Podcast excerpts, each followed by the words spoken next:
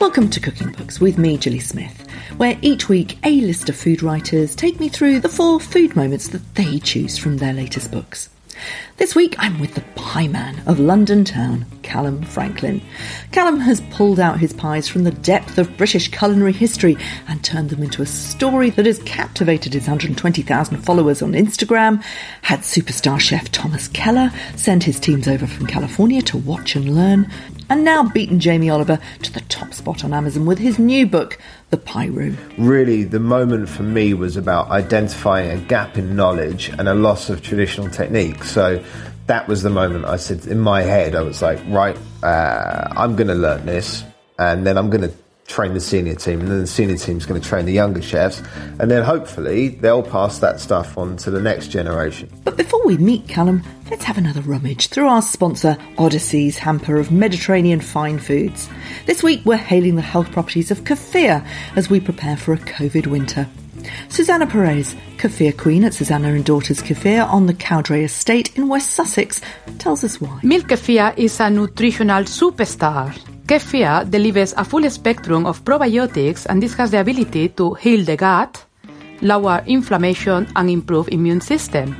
These powerful probiotics also have anti-cancer properties. We know that an optimal functioning gut biome is essential for mental health and regulating mood. Is the second brain. Odysea's kefir is made from organic goat's milk, made in a cooperative dairy made up of just 12 members at the foot of Manikio Mountain in the Drama region of northern Greece, which cultivates organic seeds and greens to feed their herds, who are free to eat as much as they want and spend plenty of time outside. Now, let's head to the heart of old London town, to the Holborn dining rooms of the tiny little pie room, designed and built by the man who's brought the good old beef Wellington back to the centre of British gastronomy. He told me, why pie? When we first opened, we were talking always about it being a London brasserie, right? That was the sort of idea. Like, uh, we wanted to um, have that sort of grand brasserie of a restaurant, but its identity had to be its environment. Okay, so um, we built the gin bar. That was a big part of that, and then for me, it was really about understanding that area we were in. So the guests that were coming every day, you know, we have guests that come five days a week to the restaurant from the you know the the law firms around us, and um, whether they would appreciate my weirdness with pastry, right? So uh, we tested the water slowly at the beginning, and immediately we knew that people around that area love pies. So that was the next step. Was I mean, it's a big restaurant, right? So it's uh, 200 seats inside and 60 odd outside. So we slowly built up more and more savoury pastry. Uh, the beef Wellington came into play on probably about year end of year one. So we put beef Wellington on every Wednesday night, and then uh, I started pushing the kitchen more and more with the savoury pastry stuff. And then we got to a point where I realised that I was putting so much pressure on the main kitchen with all of this pastry work because it's hot and it's busy in there, and the sous chefs were doing a lot of that work. Um, we got to a point where we said, "Look, we either cap it here, and we we just keep what we're doing and do it well, or if we want to progress." We have to build something. We have to build a room and separate it off, and that's where the room came about. But the lovely thing about that room that you created is it, it's a hole in the wall. Mm. You know, it's it's again, it's part of that story. The the fantastic decorations you've got. I mean, you you say that you're obsessed with design. Um, but you really went to town on that little hole in the wall, didn't you? I've accepted over the years that I'm a I'm a details person, right? It's I can get fixated on small details of things. So that room was, if anything, was a chance for me to have like an outlet for that, really to to focus a lot of that energy on. Um, so for the design of it, I wanted it to um, not only reflect, you know, sort of Victorian room, um, but also to reflect the detail that is in the work that is created in there. So we have an environment that the chefs are surrounded by um, that influences their work. Um, so yeah, I, I kind of went to town and uh, did some drawings, and I had a very clear picture in my head actually of of how I wanted it to look. I mean, it's a square room. It's quite, you know, in terms of design, it's fairly fairly straightforward. Um, so I sat on one side of the room and drew it, and then sat on the other side of the room and drew that wall, and then went to uh, some architects and builders, and they kind of looked at me and were like, "You're bonkers." Um, but that's how I wanted it to to end up, and we've kind of were steadfast on that, and then. That's why it took a whole year to build it because I had this sort of bonkers idea of how it would, you know, it would all work out, and all of these secret little nooks and crannies. I mean, there's surfaces on there which are just, you know, it looks like a marble surface, but if you put a pan on it, actually you can cook directly through the marble. We have an induction unit which conducts heat through the marble, so everything's hidden away in in in order to keep that original look, that Victorian look. I mean, even goes for the blue roll dispensers, which you have to have in a modern kitchen, right? I mean, we had barrels, wooden barrels built and, and created to be like uh, you know hygiene safe so that they're the dispensers and it doesn't ruin the look of the room i came there the first week with felicity spector mm. uh, for the delicious podcast and uh, we were one of the first, two of the first two people to ever have your pie in that pie room, and and they were absolutely oh, fantastic oh, cool. pies. But more than that, Thank you. it was how to make a story out of a thing, and that that is what I'm so interested in in this book. Um, you know, the pie in British history. I mean, we know that it is. It started off as a sort of a working man's packed lunch, didn't it? It was a way of keeping food warm. Yeah. It was also something that travellers took to see. Uh, the the pie crust being like the early form of Tupperware, keeping things as fresh as they could possibly be. Probably weren't very fresh at yeah. all, but hey, you know.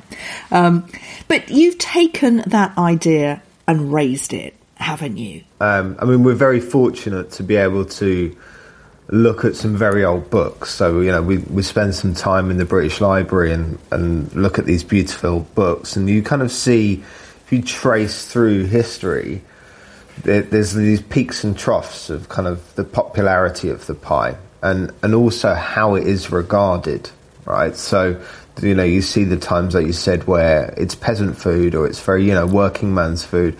And then there's times where it's, you know, the height of fashion because it was served at a royal banquet, and all of a sudden, we, we have it nowadays, right? I mean, you see, uh, it, there'll be a, a, certain cake maker is is selected to sell, you know, to make a cake for a royal wedding. You will never get a cake from that cake maker again. It's the it's sellout, the most, yeah, absolutely. Yeah. So that, I mean, that that's where we see that fashion thing happen with pies, and I just felt like it was time to go back up yeah. again. Well, you won't be doing four and twenty blackburns baked in a pie, will you? You won't be doing that kind of entertainment theatre theatre pie. No, I don't think so. But I mean, look, I mean, we are we are always thinking about um, those things. No, I mean, not obviously blackbirds coming out of a pie, but um, the the sort of bonkers, um, really sort of ingenious pies that people look at and think, how was that done? Right, and we do, we, and we're working on one now. Um, but at the same time, we're working on you know super simple pies that we we that is just as complicated to get right because it is simple and there's nothing you can hide behind. Yeah. Um, I mean, yeah. it's the, the, easiest pie is a is a phrase that's you know gone down in history because it comes from that sort of that peasant food. But what you've done is you've made it really intricate gastronomy in many ways, and we'll go through some of those in your food moments. But mm. what you've also done is you've kind of taken that idea of the heritage recipes, nostalgia food. I mean, you know, that 4 and 20 blackbirds baked in a pie, you know, it is all about that. It's about childhood memories, nursery rhymes, our connection with what we think is much more than food. It's story and you play with it. And I want you to talk mm. about, tell us that story of when you actually found the interlocking pie tins down in the basement of the Rosewood. Now, that was kind of the start of your pie career, wasn't it? Yeah, I mean, what? So what happened there was we have this. I mean, the building we're in is 100 1912. Yeah, so it's yeah, it's over hundred years old, um, and there's this base, huge basement down in the bottom of the building, and the building has been many different things over the years. Uh, including being the uh, you know as the headquarters of Pearl Assurance originally. This is why it's got this kind of opulent marble Yeah. everywhere. This store downstairs is like an Aladdin's cave, right? And quite often I'd go down there and just go exploring around it and you'd find you know beautiful silver service trolleys and things like this which we would then have refurbished by silversmiths around the corner and you know put into use in the restaurant and then one day i found what i assumed was a pie tin right and uh I took it upstairs to my kitchen, and I was a little bit embarrassed that I didn't. I knew I kind of knew what it was, but I didn't know exactly how to use it. Um, and we've got a big team. We have sort of thirty-five chefs, you know, in the restaurants at full full uh, capacity, and I took it up and said, "Has anyone used one of these before?" And actually, I mean, my my number two, my my senior sous chef at the time. David Burke was, uh, you know, Dave was coming close to retirement, and um, he worked. You know, he's worked and opened some of the best restaurants in the UK, and he was like, "I don't know what it. You know, I've never used one, boss." And um, I just realised immediately, okay, there's a massive gap in our knowledge here, and not just mine and David and the senior teams, but potentially a new generation. So all these young chefs we have, they're not going to learn this technique. That will go through them, and then you know it just rolls on and on. So really, the moment for me was about identifying a gap in knowledge and a loss of traditional technique. So that was the moment I said in my head, I was like, right, uh, I'm going to learn this, and then I'm going to train the senior team, and then the senior team's going to train the younger chefs, and then hopefully they'll pass that stuff on to the next generation. Um, so we set about, and it, and it was a great trigger for the kitchen because it opened not just pies. I mean, I, I spent spent like a month touring the UK with one of my sous chefs, learning sausage making. After that, right? Because we were like, actually, we we don't have that skill at the level that we want it. So we went around and worked with some master butchers around the UK.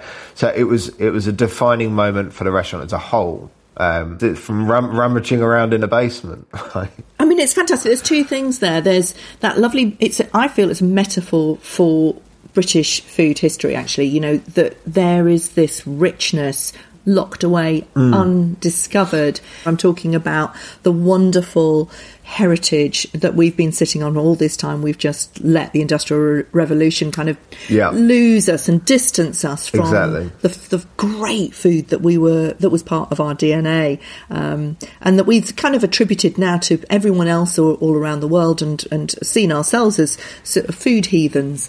Um, but you kind of discovered that back, brought, brought it back. But the other thing that I love is the little boy, the kind of the detective cook going around going, "Oh my god, what's this?" And then there's the social media storyteller who's mm. like, Mm-mm, gap in the knowledge, gap in the market.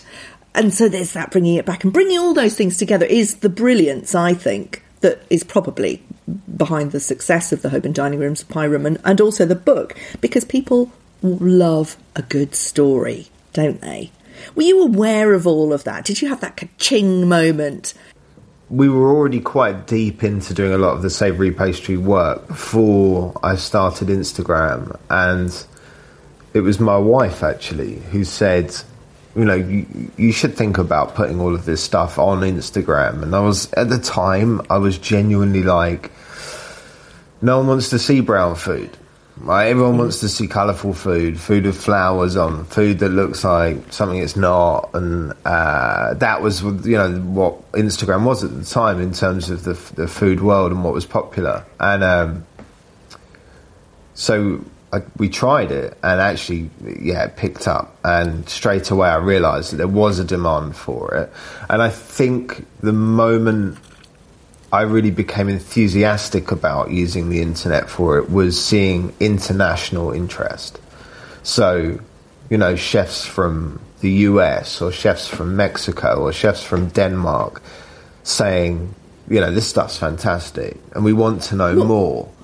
And, And- Thomas Keller sending a team of chefs over, of his chefs, Yeah. to come and learn from you. I mean, you know, Michelin starred chefs like Thomas Keller, um, absolutely, you know, when they start paying you attention, that's just more than Instagram, isn't it? Yeah, that, so that's what I've realised. Well, right, that's that's the power of Instagram. it's the power of Instagram, and, and it opens up that world to everyone, right? Um, but th- that moment where I realised when the international chefs were, were sort of giving attention to what we were doing was that they want to see good British food, right? They that that's what they want, and uh, you know they know that there is this reputation in the country of sort of you know we, we don't always have a great reputation for food, but they are interested and they want to see that side of things. So. For example, with you know Thomas Keller sending chefs over over the last few years, I mean he wanted them to have that knowledge, right, as a, as a round part of their knowledge in terms of being a better chef in the world, and knew that that was what we were doing at the restaurant. So, yeah, for me, it it invoked a, a sense of pride in British food, um, and that kind of lit a fire under me. So I was like, Yeah. okay, let's let's really do this, and let's see if we can get. Um, do our bit to sort of enhance the reputation of British food. Yeah, absolutely. I mean, we've done it with music, we've done it with Hmm. fashion. Why on earth weren't we doing it with food? It was sort of a no-brainer, really. We're great storytellers in this country, and uh, it's uh, t- it was a surprise that it took so long uh, to get that going again. Let's go into your food moments. Um, you start off with your haggis Scotch egg. Why did you Hmm. choose that one? So um, yes, I mean that's I guess six years ago we started off uh, selling a Scotch egg at the restaurant, and there was this thing. There was this competition uh, in the in the UK called the. Um, the, the the Scotch egg competition. I, I can't remember the exact title of it, but it was really popular. It was a big thing, um, and it was uh, run by uh, Young's Pubs, I think, the, the brewery behind it, um, and it was this highly competitive, quite hyped competition around an egg with a bit of meat wrapped around it, and I always thought it was really fun. I, you know, I always thought that was fun, and I thought I would, always go and watch it. And um, one year I was like, well, we, you know, we should put ours in. And I remember always looking at the competition and thinking, chefs would do bonkers, really complex Scotch eggs. And one of the rules was that um, you had to serve it in your restaurant as well. And I'd quite often look at ones people were putting in for competition and think, there's no way they're serving that in their restaurant. It's far too complex. But as well, I always thought that there wasn't an honesty to the some of the Scotch eggs they were making because they were too complex and it wasn't really a Scotch egg. So I said to my sous chef at the time, "Look, let's do one and let's make it super simple and just focus on ingredients. We'll get the best egg that we can uh, and and make it just about you know a beautifully cooked, Scotch egg that's really tasty. And we won. And uh, yeah, it was a big deal for us at the time. It was weird. We had like Dutch TV crews coming over to film, and and all the time I was thinking yeah, it's just an egg, but it was a big deal for us in terms of building our name up. And uh, and we've had that egg on in the restaurant ever since. Um, so yeah, I'll, I'll I'll always have a soft spot for it, and hopefully the the egg's always got a soft spot in the middle as well. But um, we sell hundreds of them, hundreds of them every week, and uh, yeah, and I never get bored of seeing one. Do you know? I and I, I thought about this the other day. We were in service, and there was one, uh, you know, chef served one to me, and it. I just looked at it and I shouted at, I was shouting at him, and I was like, that's such a good Scotch egg. And, they, and they're like, they, I mean, they are genuinely like that all the time. They're just consistent. But it was just a moment that caught me off guard. And he was looking at me weirdly. Was like, all right, chef. but I was just really happy. I love seeing good Scotch egg. Yeah. It's a thing of beauty. It's really simple, but again, it's part of that peasant food. You know, wrap something that's warm and keep it warm with a coating. Um, put it in your sandwich box and open it up at lunchtime, and it's still really warm. Yeah. Um, I mean, that's not quite the experience that you serve at the pie room. um, your second, the gala pie, a British classic. Yeah. Um, why this one? There, there is a sort of link, I guess, with Scotch egg as well with this. I mean, apart from obviously there being egg in both, but in that, if you talk to someone about uh, British snack food, these two would probably come into the same category, right? They're things that uh, you would, you know, eat in a pub, maybe watching rugby or football, or you know, um, travel when you're driving on the motorway, something like that. It's a bit Alan Partridge, that. But um, the big thing for me is that they are both done really badly, right? Consistently across the country. There's that. I mean, the weirdest thing with, uh, you know, you were talking about sort of industrial revolution, and we we talk about commercialization of food and. Uh, the gala pie, as it's sort of grown over the years, has now turned into this thing where there is this like tubular processed egg that runs down the middle of it. It's really odd.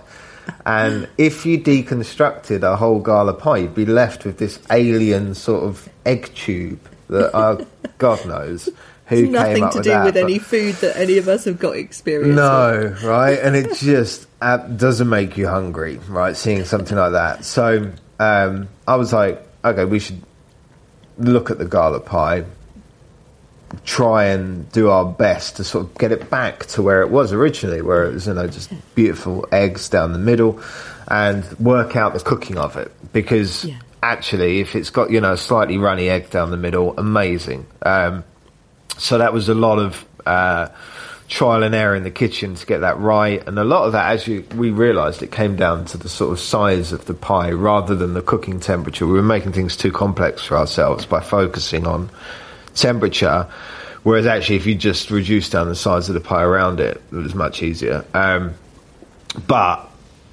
ended up after all these months of testing, we was we sliced it. We were like, "That's amazing," you know. That's that's actually a, a, like a beautiful dish, and it would stand up in the window of a display in any charcuterie in, in Paris. Right? They would be like, "Oh, that's amazing." Uh, yeah, little French accent there. That's amazing. um, compare if you then think back to what we were looking at originally, which was this greying, hard-boiled egg and you know in fairly rubbish sausage meat. Um, so.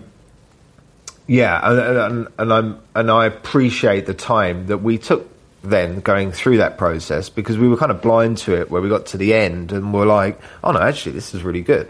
Um, so I'm glad that that's part of the book. And and again, like what we said about the internet and, and international chefs, that's the sort of thing that a lot of international chefs, thank God, to that point, hadn't ever, you know, they'd never encountered a motorway gala pie.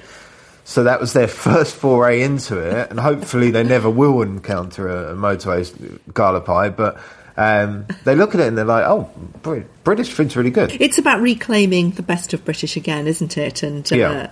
and raising it. Um, cheesy dauphinoise and caramelised onion pie. Now, this is kind of bringing together different cuisines. You Yeah. know, the dauphinoise obviously isn't uh, heritage British cooking, but that's what we do in Britain. We take we're, we're not we're not stuck with an idea like the Italians are uh, about, you know, what is, or the French are about what is our own national cuisine. We're happy to to use our uh, the influences that have come into the country, the influences Yeah. of our pioneers, and and also what we love on our travels. So tell us about why you chose this one.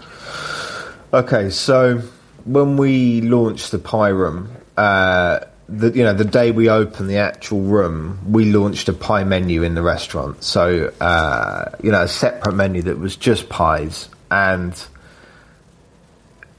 I slightly blinkered going into it. Only had meat pies on the menu, right? The reason why was because we'd put together a sort of gang of pies that I felt were really strong, and um, kind of from the get go, people were saying to me, "Callum, you've got to have a vegetarian pie on there." You know, you're in central London. uh, you know, one day a vegan pie, but people were like, at the very least, you need to have a vegetarian pie. And I was like, okay, I'm going to do it, but I'm not just going to chuck a vegetarian pie on there. Like, it has to be as good as the others.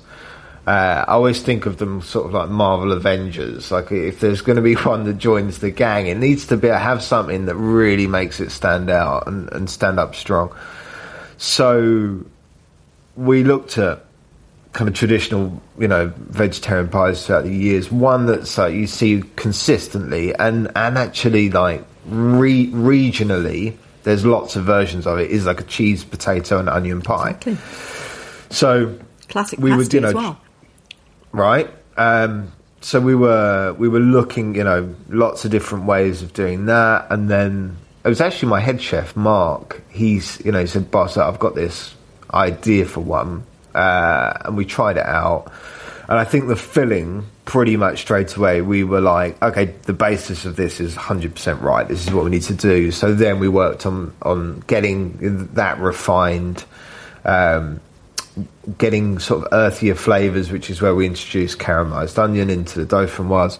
Uh, finding the right cheese at the time uh, because it was like you said it had French influence. We, uh, you know, in the restaurant we put Comté cheese in. It's one of my favourite cheeses, um, and then then I made it really difficult. We, we made it the most beautiful pie in the restaurant. Right, um, it is the most complex pie to make. It it does look beautiful when we serve it, and everyone's proud of it. And it not only probably stands up with the meat pies, it probably stands above them in my eyes now. So I'm super proud of it. Yeah. And um, putting it in the book was a, lovely moment for me, and also for my head chef as well, because it was sort of his idea in, in, in its origin. Um, but the the way we make it in the book leaves you with this beautiful blank canvas for decorating. Um, and that's something I love. I love that you know that moment that people can take if you follow some of the advice in the book on certain pies, such as that, where the filling's made the day before. So the, the the next day, so if you do it on a Saturday, on the Sunday, you have the whole day if you want, if you've got the luxury of time, to spend making it look incredible Yeah. Uh, and that's where people can be creative, and we draw that creativity out of our chefs through the same thing. Um, so yeah, uh, it's a place in my heart that part. Yeah, it's that artist in you as well. Um, the the meeting of the the chef, the entrepreneur, and the artist is is always makes the the greatest chefs. I think in in any particular area. Marco Pierre White, I think, is the complete king of that one. Um, but that's another story. Your last food moment. The beef Wellington that is the, hmm. the the one dish possibly that you've become absolutely known for, haven't you? That's that's the, the best. Is it hmm. the best seller? This is interesting, right? We don't have it on all week. Like I've never bowed to the pressure of that. I've always said we keep it for Wednesday nights, and it's a special, and it, it gives you this destination night. People book specifically for that. They know Welly Wednesday. That's the night to come to have the beef Wellington. And for us as a team, it keeps it special as well. So you know, th- that level of refinement never sort of sways. You never people don't get bored of making it or anything like that. I've yeah, I've served it in lots of different restaurants throughout my career, and sort of taken the best bits I think from from seeing it done in different ways, and then Holborn we we just tried again like over the over the years refined it and uh, you know uh, working with the butcher on on sort of getting the aging right on the beef. Um, down to the sort of tech, the weird techniques that we've picked up with pastry work for it we got to a point where we were pretty happy with it.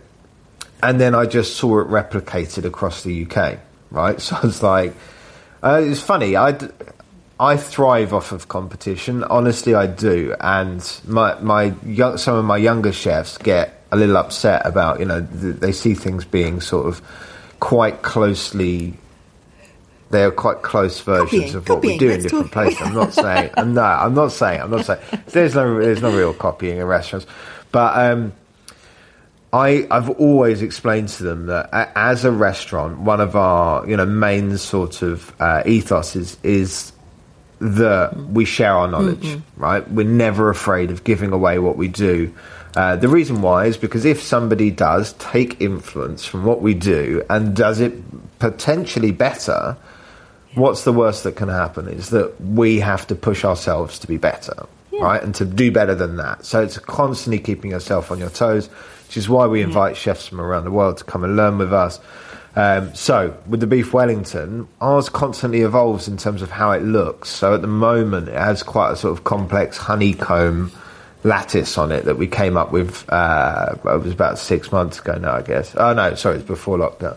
Um, which takes the chefs ages to do, but is unique. And uh, yeah, so anyway, the the Wellington recipe in the book. Of course, I was going to put a Wellington recipe in the book, and when I was writing, um, I was talking to the publishers, and you know, we we sort of had a. I think it was a meeting about beef Wellington, and I said, um, "Look, this is my point of view on it. I have." I, I collect cookbooks. I love cookbooks. I have thousands of them at home. Um, I have never really come across a truly thorough beef Wellington recipe. People have always included recipes that potentially are like quite easy to make, right? Okay, you can bang out a beef Wellington in, in two hours. Well, you can, but it's never going to quite be that level that you want it to be because people really especially I mean now in lockdown, people really want to create those things that are like wow moments with food, right? So I said to the team, look, I think we should not only do, you know, the most thorough beef Wellington recipe I think that's out there in terms of technique and tips and all these things, but I think it should be a chapter. Right? And they they completely understood that, and uh, yeah, hence why there is the sort of beef Wellington chapter in the book, and um, I tried to include everything that I could in there in terms of the, the the unusual things that we learn over the years. In terms of like, for example, when you roll out the pastry, the final pastry that goes around the Wellington, uh, you use that concept of resting pastry in reverse. So you, you put tension into the pastry and then wrap it quickly and then you know the weight of the Wellington will cause that pastry to shrink around the meat. Um, whereas normally it would do that whilst it's resting in the fridge. So all of these kind of strange things. But what I wanted was if somebody takes that time to do that dish, that when it's served in the family table, they're not under that pressure that they would be in partic- you know, potentially another cookbook's recipe where the ta- everyone's around the table banging their cutlery like how long for the Wellington and you're stressing about it. Actually, you're in control the whole time, and it's like yeah, the moment you serve it, you know it's it's the best. So Well, I'm going to try that one. That's going to be my Christmas main dish. Cool. Most of the people at my Christmas table are going to be vegetarian or vegan, but there are three of us who love our high welfare beef, so we're going to get it from Trenchmore Farm and we're going to do that recipe. Mm. Talking about high welfare beef, obviously you use the best beef that you can get. Where Yeah. do you get your beef? So it's kind of interesting, right? So a lot of our produce comes from Cornwall. Um, and all the time people say to me, Do you have Cornish roots? Because our fish comes from Cornwall, our meat comes from Cornwall. I have none at all. I'm a Londoner. But I just really appreciate uh, the sort of attitude to farming down there and controversially in Devon as well, because I know the Cornish and Devon folk don't like to The be The red rubies in Devon are fantastic. amazing, beef. right? Amazing. Yeah. So uh, our beef comes from uh, Launceston uh, and from what is Warren's Butchers, who work with you know uh, some amazing farmers. They were the first people that really taught me um, about the seasonality of beef. I didn't really understand that when oh I didn't grasp it fully when we opened the restaurant. And Warrens were really adamant. If I said to them, for example, okay, look, I want a 50 day aged Dexter sirloin on all year, Mm, they'd say no, we're not doing it. You can go to a different butcher. We can give you that between, you know, at the moment it's great, probably for the next three months, but after that we'll have to change breed. And ha- working with a butcher who is that protective of their product, immediately your sort of hairs stand up on the back of your neck and you're like, okay, we're going to work with these guys. It's the same with you know uh, Gilchesters who mill our flour. Exactly the same. So they at the at the beginning when we worked out the type of grain that we wanted and the type of you know percentage of flours and gluten. Uh, if I then said to them, okay, can you send me sixty kilos tomorrow or hundred kilos tomorrow? They'd say no. they were like, no, we'll send you twenty kilos, but we want the flour to be as fresh as possible when you're using it. So we would rather pay more money for the delivery that comes in smaller batches and I was like, I love you. Okay, yeah. I, want to work yeah, with you totally. forever because it's that you know the most it's important the thing is the pro- yeah the most important thing is the product. Yeah, and then everything else totally. follows after that. Um, yeah, and what I love about that whole w- movement in great British food is that that is what most people say. And when you're getting people into food and cooking that way and taking the time, that attention to detail is so important mm. because, of course, that those farming practices save our soils, which stops a yeah. massive drive towards climate change, and it makes us more accountable for the way that we eat. It's a it's a huge thing. Mm. It's a huge thing. I mean, do you feel that when you're putting food on the plate? Yeah, we do absolutely. And you know, I mean, uh, we talked about Thomas Keller before. There's always something that he said is that talent only takes you so far with with cooking, and then really, uh, what separates you from everybody else is your product, right? What you're putting on the plate, and you know, we're we're very fortunate that we get to take our chefs around the country and you know go work with the scallop divers or go visit the you know the farms and and they have a respect for the food when they come back. You know, they they know to pay that little bit more attention to the scallop when they're cooking it, so they don't overcook it because they've seen someone dive under the water and try to catch one. And uh, yeah, so um, shake the hand that feeds. Yeah, exactly that.